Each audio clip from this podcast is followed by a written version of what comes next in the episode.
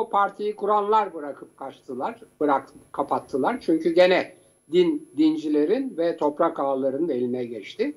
Derken Atatürk e, ebediyete intikal etti. Cumhuriyeti sonsuza kadar yaşayacak. Yerine gelen İsmet İnönü Atatürk'ün bu yapmak istediği demokratik atılımı yaptı ve dünyada yine Atatürk'ün eşi görülmemiş Ulusal Kurtuluş Savaşı ve Atatürk devrimleri gibi bir din toprak e, ülkesinden bir çağdaş e, kentsel, endüstriyel, layık bir demokrasi üretme mucizesine ek bir biçimde dünyada eşi görülmemiş olarak kendisi tek insanken, her türlü yetki elindeyken çok partili düzene geçeceğim. Bu cumhuriyeti henüz yapamadığımız demokrasiyle taşlandıracağım diye demokrasiye geçti. Ve o günden sonra karşı devrim başladı. Çünkü muhalefet görevini maalesef dinci ve yani tarikatların, tarikatlara bağlı şeyhlerin, şıhların ve toprak ağalarının, dinci şeyhlerin, şıhların, tarikatların ve toprak ağalarının temsilcilerine verdi. Maalesef e, Cumhuriyet'in demokrasiyle taşlandırılma görevini bunlardan bekledi. Ondan bu 1950 yani 70 yıl önce 70 yıl önce dünyada eşi görülmeyen iki devrimin, iki devrimcinin Kurtuluş Savaşı, Atatürk devrimleri bir devrimci, demokratik çok partili düzene geçiş ikinci bir devrimci, ikisinin de dünyada örneği yoktur. Bugünlere barolar başkanlarının Ankara'ya sokulmaması ve Anıtkabir'e yürütülmemesi için kurulmadı bu cumhuriyet. Değerli izleyiciler. Bunu hatırlatarak ben bu e, programa başlamayı uygun buldum. Bu kadar söyleyeceğim. Buna ek olarak bir iki küçük daha bu baro başkanlarının Ankara'ya sokulmamaları ve Anıtkabir'e yürümelerinin engellenmeleri 24 saati aşkın bir süreyle ve sonra da lütfen sanki bu onların e, anayasal hakkı, demokratik hakkı değilmiş gibi sanki lütfen izin veriliyormuş gibi filan bir, bir yapılması yürüyüşün ve ziyaretin yani bunun için kurulmadı bu demokratik cumhuriyet. Bu arada bu arada Canan Kaftancıoğlu'nun 7 yıl önce attığı tweetlerden filan hareketle verilen 9 yıllık 8 aylık cezasının bir üst mahkeme tarafından onaylandığına dikkat çekelim. 6 tane gazetecinin duruşmasının onlar tutuklu ve hapisteyken yapılacağını yarın onun duruşma gününün geldiğine dikkat çekelim. 28 Şubat e, davası denen garip davada gayet haksız ve hukuksuz bir biçimde verilen cezaların onandığına dikkat çekelim. 28 Şubat 28 Şubat o o kararlar eğer bir şey varsa o kararlarda yargılanacak bir şey varsa eğer varsa o kararlarda yargılanacak bir şey o Milli Güvenlik Kurulu kararının altında imzası olanların yargılanması gerekir. Herhalde o sırada YÖK Başkanı olan ve bütün suçu bütün suçu YÖK'ü cemaatçilere ve din üzerinden politika yapanlara peşkeş çekmiş olunan YÖK'ü doğru dürüst bir bilimsel temele oturtmaya çalışan Kemal Gürüz'ü tek tek sivil e, sanık olarak mahkum etmek olmamalı diye düşünüyorum. Daha çok söylenecek şey var bu yargı meselesinde, bu hukuk meselesinde ama e, sıcak gündem e, bunlar olduğu için bunlarla başlayayım istedim. Tekrar ediyorum. Dünyada eşi olmayan bir kurtuluş savaşı, dünyada eşi olmayan bir toplumsal kültürel devrim ve dünyada eşi olmayan bir tek adamın barışçı bir biçimde çok partili düzene geçişi ama maalesef maalesef devrimcilerin karşıtları olanlardan beklemesi demokrasiyi kurmasını bu bizi bugünlere getirdi. Bu cumhuriyet bunun için kurulmadı. Bu, bu demokrasi bunun için kurulmadı. Buyurun Sayın Yanardağ. Evet hocam ben e, sıcak haberle başlayalım. Canan Kaftancıoğlu'na ceza. Şimdi 9 yıl gibi bir ceza veriliyor. Ceza kesinleşmiş değil. İstinaf Mahkemesi onamış ama seyircilerimiz için ufak bir hatırlatma, bir düzeltme yapalım. E, Yargıtay yolu açık olmak üzere bir onama var. Bu da bir tuhaf. Çünkü istinaf mahkemelerinde e, belli bir e, hapis cezasına kadar olan 3 yıllık bölüm e, istinaf mahkemelerine götürülüyor. İşte 5 yıldan fazla ceza varsa Yargıtay'a gidebiliyor. Cumhuriyet davasında da böyle olmuştu. Canan Kaftancıoğlu birden çok davadan yargılanmış. 5 ayrı davadan yargılanmış ama sonuç şu.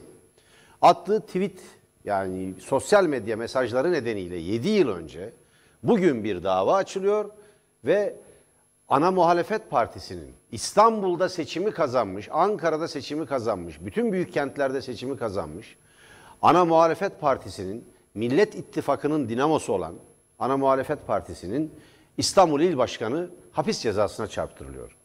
Yargıtay yolu açık bırakılmış. Evet Yargıtay'da kesinleştikten sonra ancak e, bu ceza infaz edilebilir ama bu cezanın verilmesi bile bizatihi demokrasiye yönelik en büyük saldırılardan biridir. Bir yargı sopasıdır, zorbalıktır bu. Siz sosyal medya ortamında herkes anavrat küfreden, tecavüz imasını bırakın, tecavüz çağrısı yapan, ölümle tehdit edenleri serbest bırakacaksınız. Tutuksuz hatta haklarında takipsizlik kararı vereceksiniz. Böyle birçok örnek sayabiliriz. Birçok örnek sayabiliriz. Kalkacaksınız ana muhalefet partisinin İstanbul il başkanı ki en büyük ilidir Türkiye'nin il başkanını 7 yıl önce attığı bir takım sosyal medya mesajları nedeniyle ki hiçbirisi bana göre suç değildir mahkum edeceksiniz. İşte bu nedenle barolar ayağa kalktı. Bu nedenle hukukçular Ankara'ya yürüdü. Ankara kapılarına dayandı. Bu nedenle iktidar hukuktan, demokrasiden, özgürlükten bu kadar fazla korkuyor. Çünkü ne kadar çok hukuk olursa, ne kadar çok adalet olursa, ne kadar çok demokrasi olursa iktidar o kadar yenilgiye uğrayacak. Bunu biliyor. Adında adalet olan dünyada başka hiçbir parti adaleti bu kadar çiğnemedi. Devletin temelinde yer alan adalet ilkesini bu kadar imha etmedi. Devletin temelini oluşturması gereken adalet ilkesini imha edenlerden biri de Demokrat Parti'ydi. Bugün mecliste Demokrat Parti ile ilgili bir yasa teklifi sunuldu. Örtük bir biçimde yassa da teklifi diye verdiler bunu ve yassa da yargılamalarının bütün sonuçlarını, hukuki sonuçlarını ortadan kaldıracak bir yasa meclisten geçmiş oldu oy birliği. Şimdi ben şunu söylemek isterim.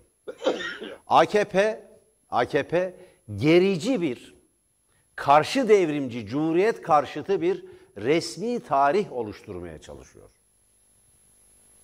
Şimdi bu resmi tarih kavramı da çok tartışmalıdır.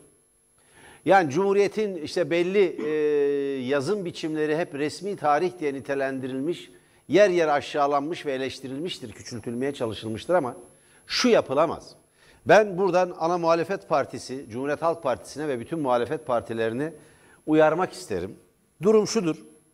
Yani çok açık.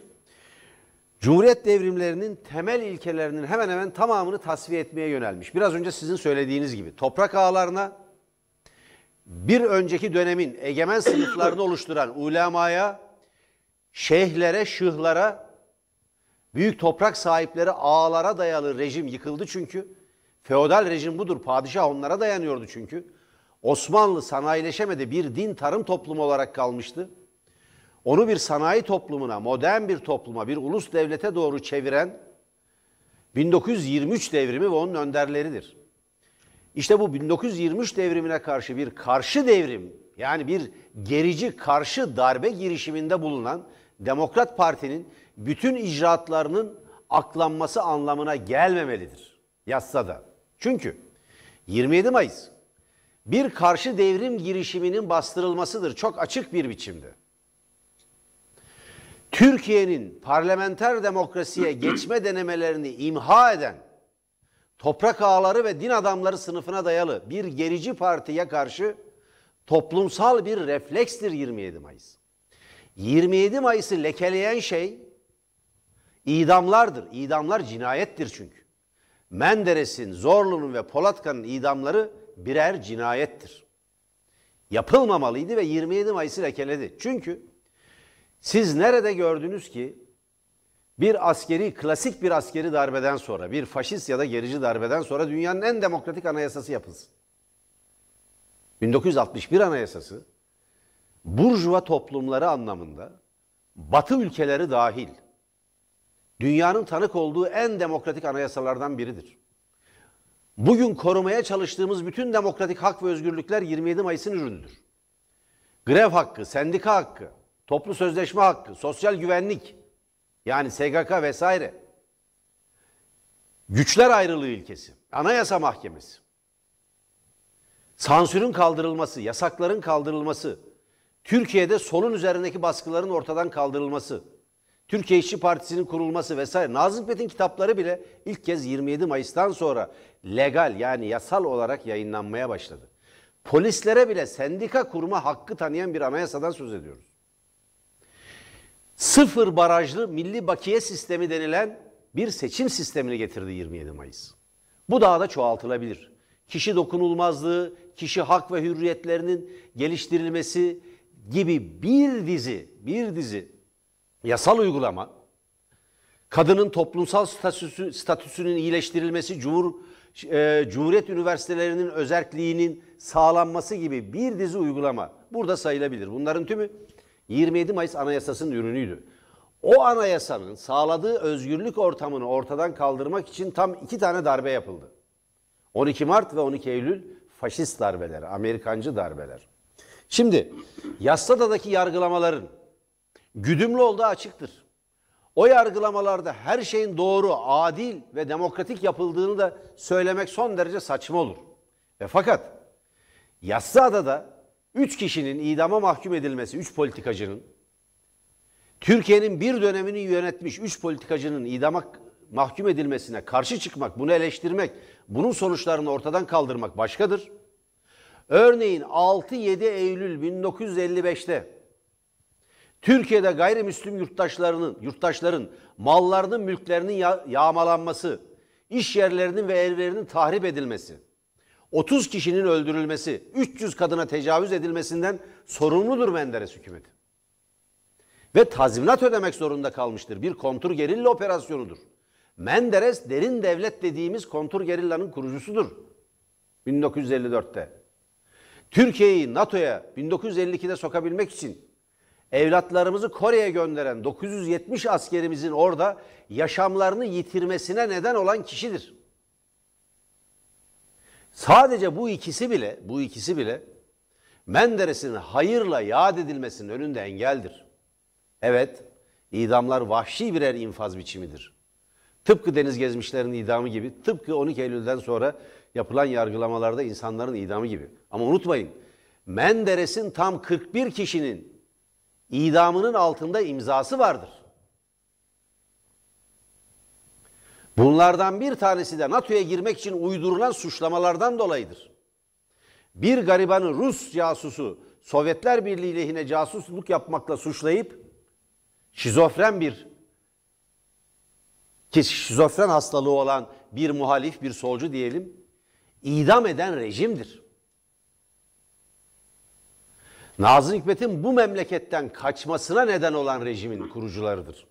Dolayısıyla tahkikat komisyonlarında seçimleri iptal edip Cumhuriyet Halk Partisi'ni kapatmaya çalışan, onlarca gazeteciyi tutuklatan, hapislere attıran bir rejimden söz ediyoruz.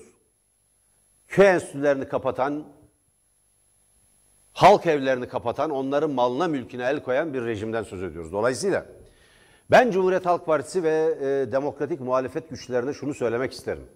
İdamlara karşı çıkmak başkadır. Ama sahip çıkmanız gereken, mirasınız olan demokratik hak ve özgürlüklere sahip çıkmalısınız. Yassa da teklifinin altında böyle bir tuzak gizliydi. Şundan korkmayın. Çok tuhaf. Bize ne derler? Aman darbeci mi derler? Menderes'in idamından sorumlu mu tutarlar? Yok böyle bir şey. Son derece açık. Son derece net koymak gerekiyor.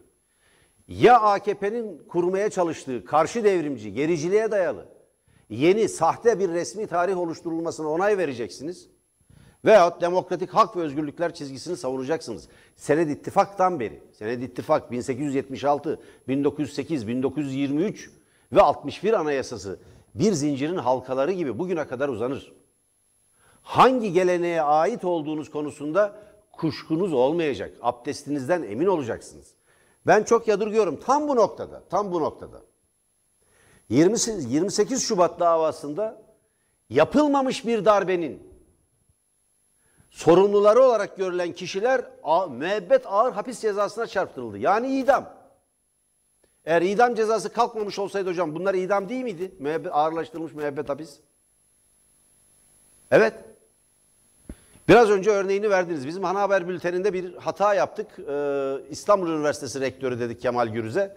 O Kemal Alemdaroğlu'yla karıştı. Onu da bu arada düzeltmiş olalım.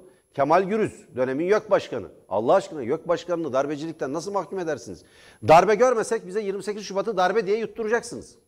Evet bir baskı bir e, bir baskı vardı siyasi iktidar üzerinde. Bir e, ne diyelim e, sivil toplum örgütlerini de harekete geçirmeye çalışan bir irade vardı. Milli Güvenlik Kurulu üzerinden yürütülmeye çalışılıyordu. Anayasal bir kurul. 28 Şubat kararlarının altında Erbakan'ın imzası vardır. Ve Erbakan devrilmedi öyle bir şey yok. 28 Şubat kararlarından 4 ya da 5 ay sonra istifa etti başbakanlığı Çillere devretmek için. Hatta Erbakan'ın sözü hala hatırlardadır, önemlidir. Havada ikmal yapacağız dedi. Uçak düştü. Demirel düşürdü. İstifa ettik, hükümeti kurma görevini Tansu Çiller'e vermedi. Hukuk içinde kalındı, hukuk içinde. Hukuk içinde kalındı. 28 Şubat'ta formel hukukun sınırları içinde kalındı. Darbe nasıl olur biliyor musunuz? 12 Mart gibi olur, 12 Eylül gibi olur. 20 bakın 28 Şubat'la karşılaştırın. 15 Temmuz gibi olur başarısız bir darbe. Silahlar konuşur. Sokağa çıkar asker, tanklar sokağa çıkar. Kan dökülür. Bir darbe teşebbüsü bile yok. En önemli tanığı da bunun eee, Süleyman Demirel'di, dönemin Cumhurbaşkanı. Buyurun hocam. Yani ben böyle değerlendiriyorum. Biraz uzadı. Yo yo estağfurullah çok iyi. Şimdi e, tabii bu e, maalesef sadece siyaset aracılığıyla, siyaset kültürü aracılığıyla değil, iktidara gelenlerin müfredatı özellikle tarih, yakın tarih ve Cumhuriyet dönemi müfredatını okullarda okutulan ilk orta ve lisede artık ilk orta ve lisede kalmadı ya 4 artı 4 artı 4 ile her şey mahvedildi, o da mahvedildi. Oralarda okutulan e, olaylar, bilgiler, yorumlar çerçevesinde gerçek olayların saptırıldığını görüyoruz. Yani Allah'tan nutuk var. Atatürk dönemini Atatürk'ün ağzından öğreniyoruz. Ee, yine işte bazı dürüst, namuslu tarihçiler var. Osmanlıları da onlardan öğreniyoruz. Tabii Cumhuriyet açısından da öyle tarihçiler var. Yani Sinan Meydan gençlerden öyle gelen biridir. Çok değerli bir arkadaşımızdır. Orhan Kurmuş var. Daha bir takım arkadaşlarımız var. Yani e, değerli, çok değerli insanlar. Yani mesela e, Kurtuluş Savaşı üzerinde tarihçi olmadan ve Atatürk, Menderes, İnönü üzerinde yazan Şevket Süreyya Aydemir var. Tarihçi değildir ama ilk ciddi e, sosyolojik araştırma ve siyasal araştırma kitaplarını onlar yapmışlardır. Şimdi buradan ben değerli izleyicilerime e, Tarih tarihçilere bırakılmayacak kadar önemli değil mi hocam? Evet en Bazen. azından en azından tarih tarihi iyi anlamaya çalışan toplum bilimciler, iktisatçılar veya iktisatla toplum bilimi de bilen ve onları anlayan tarihçiler tarafından yapılmalıdır veya siyaset bilimciler.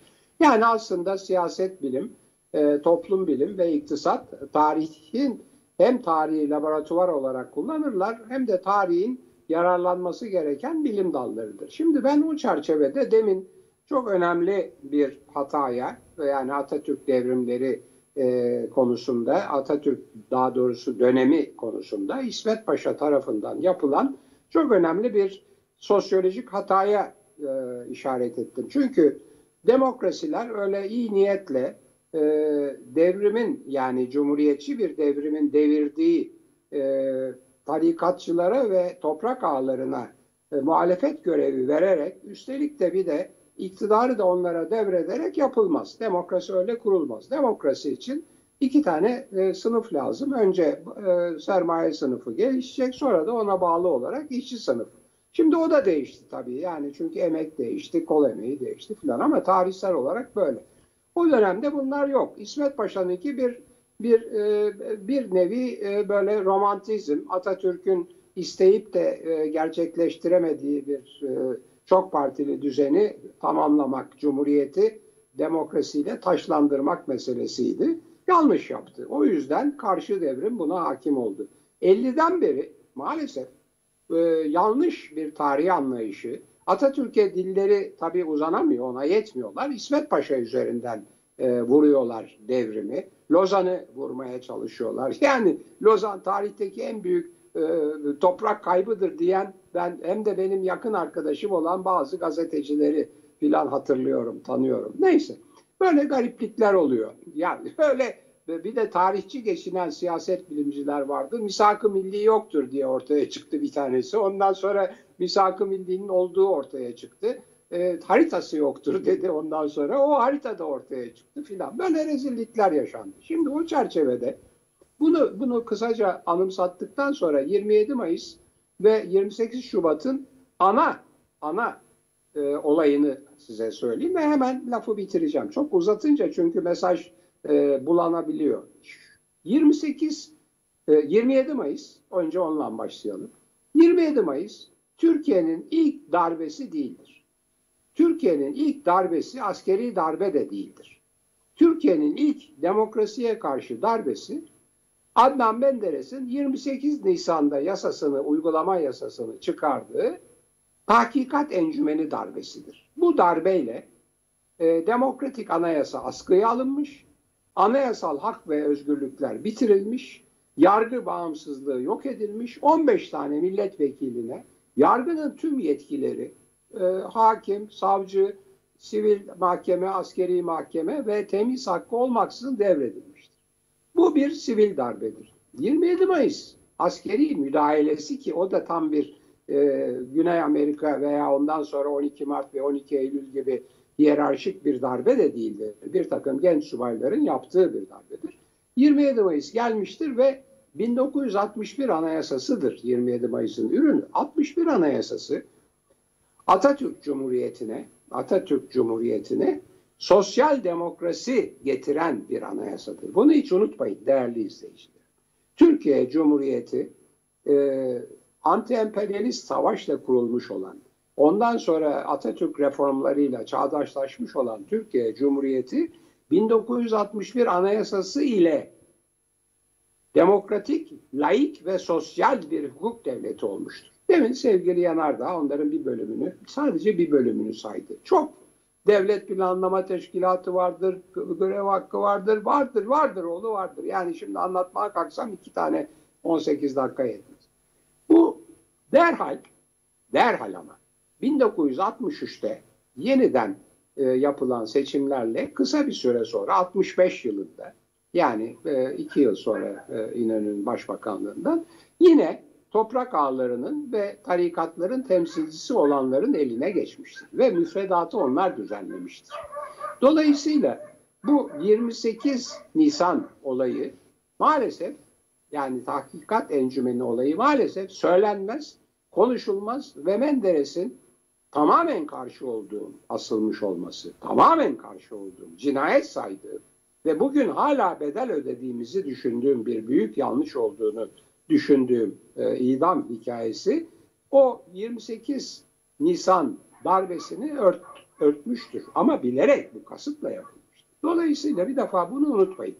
27 Mayıs ilk darbe değil, bir kendi içinden bir darbe değil, bir bir demokrasiye karşı yapılan darbenin tekrardan demokrasiyi kurmak için, demokrasi ihdas edilmek için yapılmış olan tepkisel darbesidir. Ve sonucu 20, 1961 e, anayasasıdır. Maalesef 3 idam o kadar büyük bir hatadır ki tarihteki bu güzelim 1961 anayasasının mahvedilmesine zaman içinde ve en sonunda önce iyiliş edilmesi 71'de ve sünnet edilmesi ondan sonra 80'de e, tamamen ortadan kaldırılmasına yol açmış. Şimdi bunları hiç unutmayın. Gelelim çok kısa, çok kısa 28 Şubat. 28 Şubat'ı ben yaşadım, içinde yaşadım. 28 Şubat iki tane ayak üstünde durur. Birisi komünizm tehlikesinin ana tehlike, ana milli güvenlik tehlikesi olmaktan çıkarılmasıdır. Bunu hiç unutmayın. Bu hiç konuşulmuyor. Utanç verici bir şey. Esas olarak ya ben bunu yazdım, çizdim. Yani e, e, Berlin duvarının yıkılması ve Sovyetler Birliği'nin çökmesi ve küreselleşmenin başlaması 1989 1990 ve duvarın yıkılması 89 Sovyetlerin ayrılması 91 e, Moskova Anlaşması'yla Türkiye'ye 1997'de gelmiştir. Türkiye'de soğuk savaşın bitirilme çabasıdır. Bravo, bravo, bravo. Türkiye'de Soğuk Savaş'ın bitme tarihi Berlin Duvarı'nın yıkıldığı 1980 28 Şubat veya. Moskova Anlaşması 61 değil. 1997 28 Şubat kararları. Bir defa bunu hiç unutmayın. Esası budur. Türkiye'de Soğuk Savaş'ın bittiğinin algılanması ve o kırmızı kitap denen milli güvenlik belgesine çok teşekkür ederim Merdan Bey bunu bu bu şekilde vurguladığınız için. Ee, Soğuk Savaş'ın bit- bitmesinin bilinçli olarak kabulüdür. O sırada işte ve bir de ikinci ayağı var. Soğuk Savaş bittiği için bir ayağıyla 28 Şubat e, Soğuk Savaş'ı bitiriyor ve komünizmi tehlike olmaktan çıkarıyor. Dolayısıyla e, o işte 141-142 zaten affedilmişti ama iyice o komünizm propagandası filan tehdit olmaktan çıkarılıyor. Ama ikinci bir şey var. İrticayı tekrar tehdit olarak belirliyor. Şimdi onun için saldırıyorlar. Saldırmaların tek sebebi bu. Ayrıca demin sevgili Yanardağ söyledi ama ben bir e, onun e, tabii çok uzun iş olduğu için onu e, söylemeyi Orada belki- irticanın yeniden tehdit haline getirilmesi de küresel ölçekte cihatçı terörizmin yükselmesiyle çok ilgili. evet, Diğer aynen. taraftan Şimdi- Cumhuriyet'in kuruluş ilkelerinden biri zaten irticaya karşı mücadele. Bra- Bravo. Şimdi şimdi toparlıyorum zaten. Olay gayet nettir. Bana bizzat kendileri bunu ifade etmişlerdir. Süleyman Demirel, Karadayı ve o sırada gene bu e, Milli Güvenlik Kurulu'na katılanlardan birileri, hatta birden çok insan açıkça ifade etmişlerdir ki aslında e, bunun arkasında yatan Türk Silahlı Kuvvetleri'nin istekleri çok daha devrimci bir anlamda 27 Mayıs gibi yeni bir anayasa yapımına yönelikti. Fakat Karadayı ve e, Süleyman Demirel bunları frenleyerek bütün bu sürecin bir 27 Mayıs olayına dönüşmesini engellemişler. Bana bunu anlatanlar da överek kimisi anlatıyor, kimisi yererek anlatıyor. Kimisi diyor ki ya ne güzel devrim yapılacaktı, önlendi demiştir o zamanlar. Kimileri de ya işte e, bu- bu iyi ettiler, e, demokrasi içinde bunlar halledildi demiştir. Demirel'in buna ilişkin beyanları var yani bunlar özel bilgi değil hiçbiri. Demirel'in Karadayı'yı da ikna ederek, Karadayı'nın da askerleri ikna etmesiyle tamamen, tamamen legal, tamamen meşru, tamamen parlamento içinde çözülmüş bir süreçtir. Yani dosyalar verildi, imzalar atıldı, güven oyu kime verildi, kime verilmedi belli oldu. Ee, e, Çillere güven oyu verenler imza attılar, sonra geri çektiler derken Süleyman Bey başbakan e, olarak Mesut Yılmaz'ı atadı. Aynen 15 Haziran seçimlerinden sonra Cumhurbaşkanı olan Tayyip Erdoğan'ın yeni başbakanlık görevini Kılıçdaroğlu'na vermesi gerekirken vermemesi hiç mesele edilmiyor. O işte o yani e, e, e, demokratik teamüller gereği 15 Haziran'dan sonra kurulamayınca hükümet Kılıçdaroğlu'na vermesi lazımken vermiyor ve 6 ay sonra seçime götürüyor Türkiye'yi Kasım'da ve arada patlamalar, bombalar şeyler. Bunlardan hiç bahsedilmiyor. Fakat Demirel'in gayet usulünce, gayet haklı olarak oylamaya sunarak güven oyu almazsa düşmesi şartıyla görevlendirdiği Mesut Yılmaz'ın güven oyu alması 28 Şubat darbesi olarak e, e, e, niteleniyor. Bu Aynen olacak öyle. şey değil. Bu olacak şey değil. Aynen evet. öyle.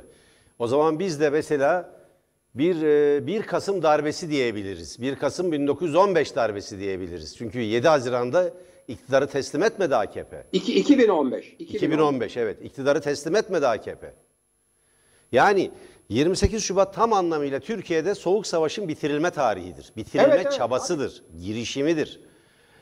Bunun kavranması gerekir. O nedenle susurluk soruşturması tesadüf değildir. Bakın o kamyon eğer o araca çarpmasaydı Çatlıların, Koca Dağların, Mehmet Ağar'ın istifasına yol açan eee bucakların içinde yer aldığı o Mercedes'e çarpmamış olsaydı ya da Mercedes o kamyona çarpmamış olsaydı emin olun ya benzer bir kaza olacak ya da başka bir soruşturma yürüyecekti. Derin devlet de yani bir soğuk savaş aygıtı olan kontur gerilla da bu dönemde tasfiye edilmeye çalışıldı. Evet, aynen. Ve ciddi mesafe kat edildi. Mesela polis özel harekat başkanlığı lağvedildi. Bakın İbrahim Şahin'in başında olduğu bütün kadroları ya ihraç edildi ya karakollara verildi bir kısmı. Polisin elindeki ağır silahlar alındı. Esas olarak ona dayalı. Ordunun içinde Özel Kuvvetler Komutanlığı'nın adı değiştirildi.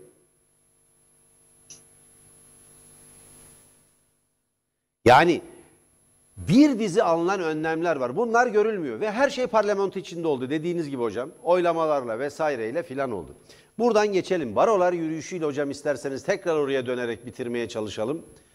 Baroların yürüyüşü bence AKP iktidarının bir yenilgisiyle sonuçlandı. Türkiye'de yargının üç ayağından biri olan, savunmayı ele geçiremeyen, savunmanın örgütlerini ele geçiremeyen AKP iktidarı baroları parçalamaya, sahte naylon barolar yaratarak hükümetle dolayısıyla bir devletle artık hükümet ve devlet iç içe geçmiş durumdadır. AKP bir parti devletidir. Bu baroları ilişkilendirme girişimini hukukçular eylemleriyle büyük ölçüde boşa çıkarmış görünüyor. Anıtkabir'e gitmelerini engellemek için sabaha kadar beklettiler. İki, ikinci sonucu da şudur. Metin Feyzoğlu gibi örtülü yandaş ya da utangaç AKP'liler kendi sözlerinde, kendi e, ne diyelim köklerinde boncuk arayan, kendilerini Türkiye'yi yönetmek için seçilmiş sayan bazı tipler, hakaret edilerek yandaşlaştırılan bu tiplerde deşifre oldu ve bittiler. Çok önemli bir süreçtir bu. Türkiye'nin bütün büyük baroları hukuk ve adalet için yürüdüler. Ve Anıtkabir'in merdivenlerindeki fotoğraf bir başarı fotoğrafıdır. Bu toplumun bir sağlık refleksidir bu. Demokrasi ve adalet arayışı refleksidir ve ben bütün hukukçuları, bütün avukatları, bütün baroları buradan kutluyorum. Toplumun her kesim ayakta. Bakın AKP iktidarı kültürel, ideolojik hegemonyayı bir türlü kuramadı. Her yer ele geçirdi. Devleti ele geçirdiler, orduyu, polisi, yargının iki ayağını ama bir şey ele geçiremediler. Bu toplumun en eğitimli kesimlerinin içinde olduğu örgütleri ve yapıları, bu toplumun kültürünü üretenler, bu toplumun demokrasisini kuranlar, bu toplumun katma değerini yaratanlar, mühendisleri, avukatları, mimarları, hekimleri ve bunların örgütlerini bir türlü ele geçiremedi. Ve bu nedenle hiçbir zaman tam anlamıyla iktidar olamamanın bir sıkıntısını yaşadı. Elinde sadece sopa var. Elinde sadece sopa olan ve tek icraatı zulüm olan iktidarlar sürdürülemez. Avukatların, hukukçuların ayağa kalkması AKP iktidarının da hızlı bir biçimde sona doğru ilerlediğini gösteriyor diye düşünüyorum. Yarınki dava bu bakımdan önemlidir. Gazeteci arkadaşlarımız yargılanacak. Canan Kaftancıoğlu'na verilen daha şey ceza yargının iktidarın bir sopası gibi sopalarından biri olarak kullanıldığının bir işaretiydi. Ama ben yargıyı da bütünüyle ele geçirebildikleri kanaatinde değilim. Hala hukuka bağlı yargıçlar var. Tabii. tabii. Göreceğiz yarın. Yarın davayı göreceğiz. Bu kadar saçma sapan, bu kadar temelsiz. Yani varsayımlara, varsayımlara dayalı suç üretmeye kalkışan bir iddianame ve bir tutuklama karşısında mahkemenin nasıl bir tavır içinde olduğunu göreceğiz diyelim. Ve umarız hocam gazeteci arkadaşlarımız özgürlüğüne kavuşacaktır. Ve her şeye karşın Ankara'da hukukçuların Anıtkabir'e gitmesini sağlayan herkese de buradan teşekkür etmek lazım. Büyük bir toplumsal duyarlılık ve dayanışma oluştu. Bu Türkiye'nin şansıdır diye düşünüyorum. Ve bilinmelidir ki AKP iktidarı 20 yıla yaklaşan iktidarı döneminde bu toplumu teslim alamadı. Diğer diktatörlük girişimlerinden farkı da bu. Mussolini'den, İspanya'dan, Nazilerden çok önemli bir farkı olduğunu düşünüyorum. Ne Evet. yaparsa yapsın bu toplumun %50'sini şu anda bu %60, %70'lere ulaşmış durumda teslim alamadı. Bu çok önemli bir şanstır bu ülkenin diye düşünüyorum. Demokrasi için şanstır, hukuk için şanstır. Evet ben de doğrusu avukatlar yürüyüşünün bir e, aslında Kılıçdaroğlu'nun başlattığı CHP'nin adalet yürüyüşüyle başlayan Aynen, aynen. Onun Ee, bir devamı bir- gibi. bir sürecin HDP'nin gene e, darbelere karşı demokrasi yürüyüşüyle devam eden ve savunma hakkı için getirilen bu yürüyüşle direnişin benim bütün hayatım boyunca savunduğum hem barışçı olacaksın hem şiddete karşı olacaksın ama hem de direneceksin. Direneceksin. Demokrasi için, temel hak ve özgürlükler için direneceksin. Tezimi bugün avukat kardeşlerimiz, evlatlarımız yüzde yüz başarıyla bütün Türkiye'ye ve bütün dünyaya göstermişlerdir. En ufak bir şiddet olmadan hukuk içinde barışçı bir biçimde direnerek kazanmışlardır. İşte demokratik direniş, demokrasi için direniş, barışçı direniş böyle olur. Kendilerini alınlarından öperek kutluyorum. Bir de bu Kemal Gürüz e, olayı yazık bütün yaptığı o profesörün YÖK'ü doğru dürüst bir bilimsel temele oturtmaya çalışmaktı. Onun intikamını alıyorlar. Yazıktır. Evet yarın devam edeceğiz. Hoşça kalın değerli seyirciler.